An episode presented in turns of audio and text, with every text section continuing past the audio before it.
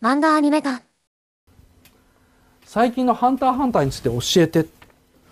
最近のハンター×ハンターについて教えてって、最近のハンター×ハンターについて語ってしまったら、単行本派の人たちはギャーッと叫ぶじゃん。で、なんか単行本派の人たちが叫ばない範囲内で。だよな。いや、何を言ってもダメだな。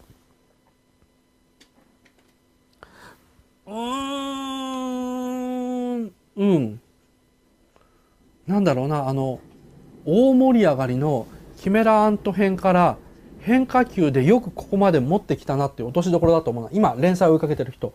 あれ、すっごいうまいこと、なんだろうな、チェンジアップっていうのかな。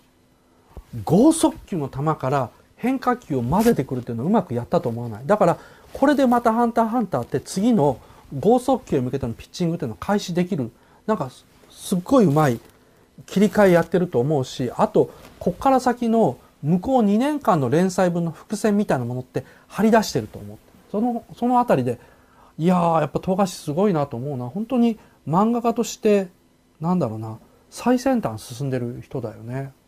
書き方にしても、エピソードの渡し方、あとどれぐらいの人に伝えるのかの伝達力にしても、終わりそうな気がする。いやー、終わるんだったらね、今みたいな展開しないよ。自分が富樫さんになったつもりで考えてみよう。で、半年か1年先で終わらせるんだったら、あのエピソードの組み方はしない。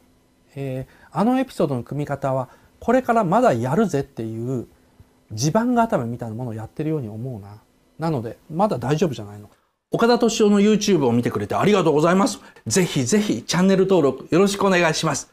それではまたお会いしましょう。バイバーイ。